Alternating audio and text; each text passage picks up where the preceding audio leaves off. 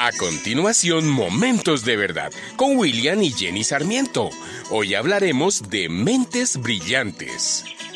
Tiempos difíciles crean hombres fuertes. Hombres fuertes crean tiempos fáciles. Tiempos fáciles crean hombres débiles. Y hombres débiles crean tiempos difíciles. Hola, muy buen día. Galileo Galilei nació en 1564 en Pisa, Italia se convertiría en uno de los científicos más reconocidos hasta nuestros días. Es considerado el padre de la física, la astronomía y de la ciencia como la conocemos. El padre de Galileo se dedicaba al comercio, pero quiso que su hijo estudiara medicina. Así, estudió, además de medicina, filosofía, literatura, física y todo lo que le llamara su atención. Supo que un holandés había creado un tubo para observar los barcos a distancia sin haberlo visto nunca, creó uno propio, que hoy conocemos como el telescopio. A través de él vio por primera vez más cerca las estrellas, la luna y los planetas. Llegó a la conclusión de que la Tierra no era el centro del universo como lo había dicho Copérnico. Sin embargo, esta teoría la dejó quieta por muchos años, mientras se dedicaba a otros estudios e investigaciones, y cuando la retomó y se atrevió a decir algo contrario a lo que la mayoría pensaba, Galileo fue condenado a cadena perpetua en su propia casa. Aún así, nunca se detuvo e inventó muchas otras cosas, hasta sus últimos días. Aún ciego, su mente brillante siguió trabajando y generando ideas. Galileo siempre reconoció a Dios en todo, por eso su mente no tenía límites. Creía indiscutiblemente en el mismo Dios en que tú y yo creemos. Por ejemplo, él escribió, no me siento obligado a creer que un Dios que nos ha dotado de inteligencia, sentido común y razón tuviera como objetivo privarnos de su uso. También declaró que las matemáticas son el alfabeto con el cual Dios ha escrito el universo.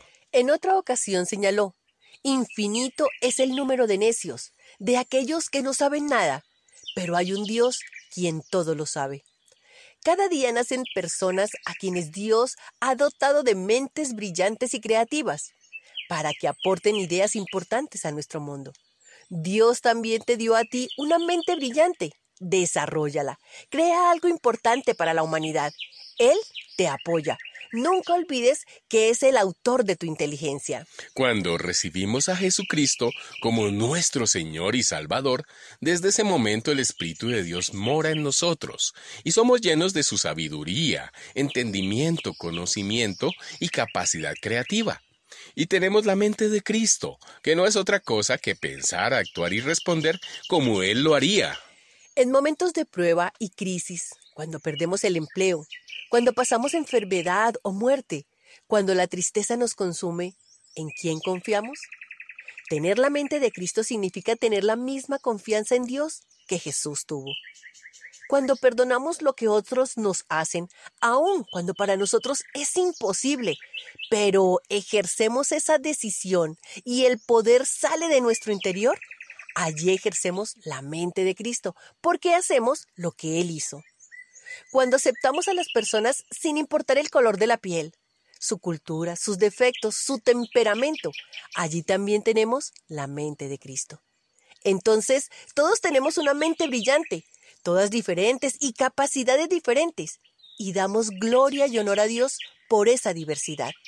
Pero espiritualmente al actuar como Cristo lo haría, estaríamos obedeciendo en todo su plan y estaríamos dejando un legado incomparable de virtudes, carisma, amor y servicio a la humanidad.